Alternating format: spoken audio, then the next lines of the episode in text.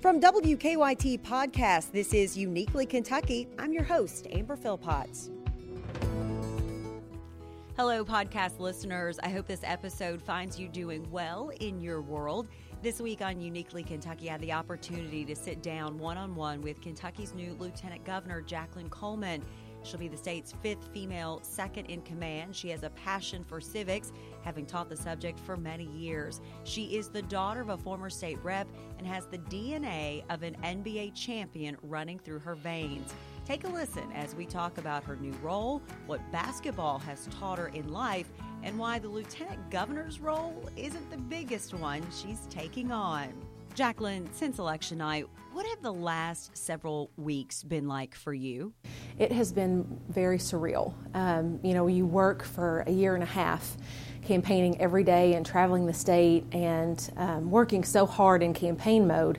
And then it's all, it all of a sudden shifts to now we have to transition and essentially um, build a government in four weeks. And I think Kentucky has one of the quickest turnarounds in the nation. Um, and so it, it has been, uh, there's, there's uh, no rest for the weary, I think. I bet not. Jacqueline, you spent a lot of time out on the campaign trail. You met with a lot of Kentuckians. You did a lot of listening. What did you take away from your time meeting with all of those folks as you crisscross the state? You know, that's the best part of this is is all of the people that I've met along the way.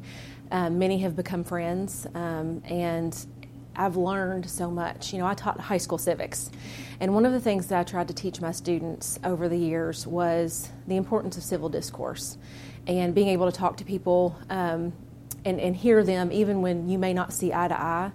And if anything, I've learned that we're really not as different as some as some um, I think um, situations may make us feel. We're all Kentuckians, and we all, at the end of the day, we want to make sure that our kids have the best opportunity to a quality public education.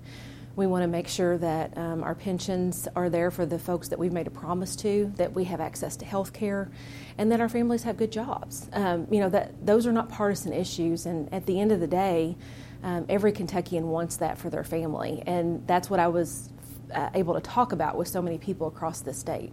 It seems like throughout your life there have been two central themes for you, both basketball and politics. Both are somewhat ingrained in you. Tell me what basketball has taught you over the years and how you use that both in the classroom and now going forward in public service. Right. So I grew up playing basketball. Um, I am the granddaughter of a former NBA champion. Um, he was six eight, and I, I joke that my grandmother was 4'11, so I'm not very tall. um, but I played uh, basketball my whole life here in Kentucky. I was a high school girls basketball coach for over a decade, and, and I know most counties by their high school gym. Um, before I started campaigning, and it the, the lessons I learned both as a player and a coach um, about how you work as hard as you can and you leave it all out there, and that's that's ultimately what we did when we campaigned. Um, you know, about working with people from different backgrounds towards a common goal, right? And having to figure out how to coach and motivate um, and incentivize players um, to reach something, you know, to, to be successful, to win, um, and to also know that sometimes um, just because you don't win doesn't mean that there's not a lesson in it. And so, you know, all of the all of the lessons that I learned as a competitive athlete and coach, I think have prepared me more for this than anything. And and some people may think that sounds a little odd, but I think if you've ever coached or played, you understand what that means. I have, and I know exactly what you're talking about, and I totally get that. Uh, you have really taken the ultimate civics lesson and turned it into reality um, for yourself. When did you first know that public service was in your game plan? Uh, you are the daughter of a former state rep. Did you have that exact moment where you knew, you felt compelled uh, to run for something? Well, you know, I was raised by my dad. It was it was he it, it was just us in, in our home, and so I was never told that there were roles that you know women were supposed to do one thing and men were supposed to do the other. That to me was leadership, and that's all I knew. Um, and so I thought, uh, growing up and and learning about government and loving it the way that I did, I thought, well, I'll teach it. Um, and I'll, I'll teach this subject to high school kids, and so that's what I saw myself doing. Uh, but I became an advocate from the classroom for public education um, over the course of my career, was very outspoken about um, the economic impact that public education has on our state and how important it is to invest in our young people. And that's really what led me to this point. Um, you know, I'd known Andy Beshear for a, a, while, especially in his Attorney General role, and uh, we basically realized that we saw the issues in, a, in many of the same ways, but Andy and I have very different um, work experiences. And those different perspectives, we think, played, played out really well um, in, our, in our teamwork through this campaign. As we move forward and you and Andy Beshear are officially sworn in, you put the team together and in place, day one for you, what do you immediately want to start focusing on? Well, for me personally, uh, my focus is going to be primarily on public education in Kentucky. Uh, I don't think it can be understated the, ma- the magnitude at which our education system impacts our current generation of kids and how the future of Kentucky's economy is in our classrooms today. When we talk about job creation and we talk about um, economic development and growth, um, helping businesses who are here expand or encouraging businesses that aren't to come to Kentucky, that is the absolute foundation of all, all of those decisions that those folks in the economic sector make.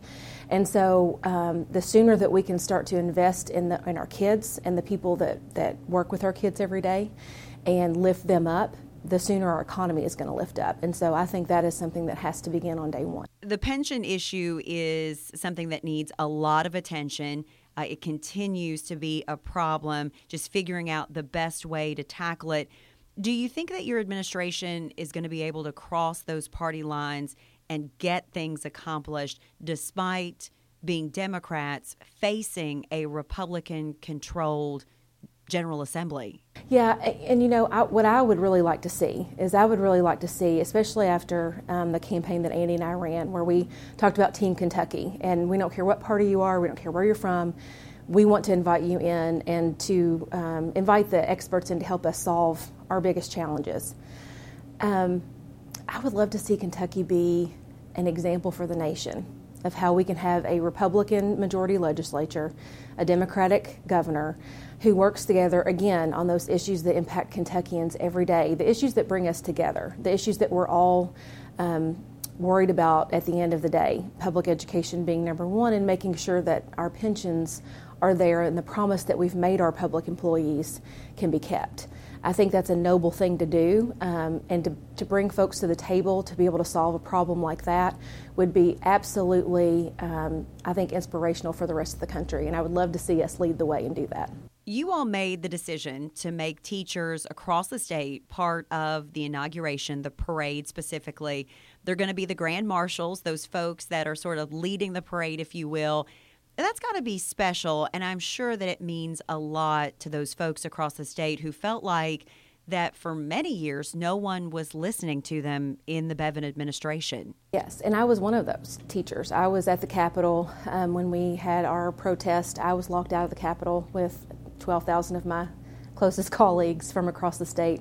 And um, I can tell you that from me personally, feeling like your family's financial future was hanging in the balance was bad enough, but then to feel like you weren't being heard was it was just help. We felt helpless, um, and I can tell you that's a really bad feeling to have from folks that you would hope would be representing you. Um, and so Andy and I made the decision that we were going to put teachers in the inaugural parade as our grand marshal because we felt like they could lead us to the Capitol.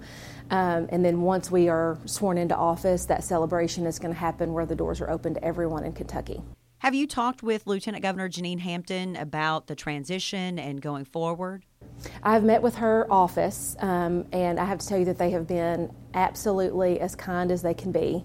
Um, and I'm meeting with her this afternoon. So I ha- have not yet, but we are getting ready to, and they have been um, absolutely as hospitable as anyone could be. And I'm, I'm very grateful for that. Let's talk about your husband because behind every great woman, there's a good man, probably. Uh, he has had to hold down the fort a lot uh, these last several months, I would imagine. You say that you are a bonus mom to three. So, how is life going these days? So, my husband Chris is also a basketball coach. That's how we met. Um, he's actually the coach at Frankfort High School, just down the road. So, um, our life has been uh, together has been very interesting. We've been married uh, for about eight years now, and we have I have two bonus sons. Will and Nate are 19 and 17, um, and then we've uh, adopted one of my basketball players. Um, Emma's 22, and then of course we're having our first child. So it's it's a blended family in every sense of the word. But I have to tell you that um, Chris and the kids have been so excited. Um, they've they've pitched in. They've they've picked up the slack for me um, around the house because I'm not really home much. But um, they are excited. They are um, real. They're they're really looking forward to the inauguration and all the things that are coming with that.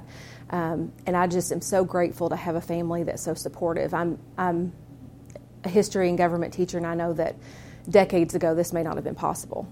And so I'm always grateful for the women who have come before, um, who have kind of blazed that trail, um, so that someone like me can can do this. Will you all make the move from uh, Mercer County to Frankfort? Well, we're looking we're looking yeah. at moving possibly okay. because um, the boys both go to Frankfort High School and Chris works there, so it just kind of makes sense. So we're kind of looking at that option. But you have that historic home. I, I know. for you to give that up. I, I read that. Um, you know, it's one thing to be the new lieutenant governor, but you also have another title coming. You are preparing to be a new mom. Have you even been able to wrap your head around the fact that you are literally going to be taking on both roles at the same time? Yes, uh, that is something I try to get used to a little bit more every day. I just keep telling myself it's all going to be fine. It's it's all going to work out, and we're going to we're going to figure this out. Um, but it's like I say, this is my first pregnancy, and also the first time I've run statewide. So uh, in a in a weird sense, this is what I know to be normal. Um, which is probably not normal, but that's okay. But um, I, there's a lot of great people around me. When we campaigned, our team was great. Um, we're building a, a, wonderful team at the Capitol right now, and of course, my team at home is is as good as it gets. So I'm very fortunate to have a lot of support and a lot of people around me that can help with that sort of thing. What will inauguration day be like for you? Will it be emotional as you sit back and sort of take everything in? I think I, I, expect to be a little bit emotional about it because um, you know you fight for something so hard, um, and we were so fortunate to be successful um, in what I believe is against all odds. Um, and to have my colleagues and teachers from across the state take part in this inauguration, the same teachers that I stood outside the Capitol with, you know, the last year or two, um, fighting for our pensions, that's going to mean a lot to me. And it, it doesn't um, it doesn't escape me the magnitude and the importance of making sure that our teachers are front and center and uh, you know that's that, that's on day one for the inauguration, but it's certainly throughout the administration as well. Big thanks to Jacqueline Coleman. When we sat down, it was literally a week until the inauguration, and I know that her head was probably on a swivel with so much going on ahead of the transition. So we thank her so very much, and we wish her the best both in Frankfort and, of course, on the birth of her upcoming baby. Thanks for listening. Until next time, I'll see you on the news.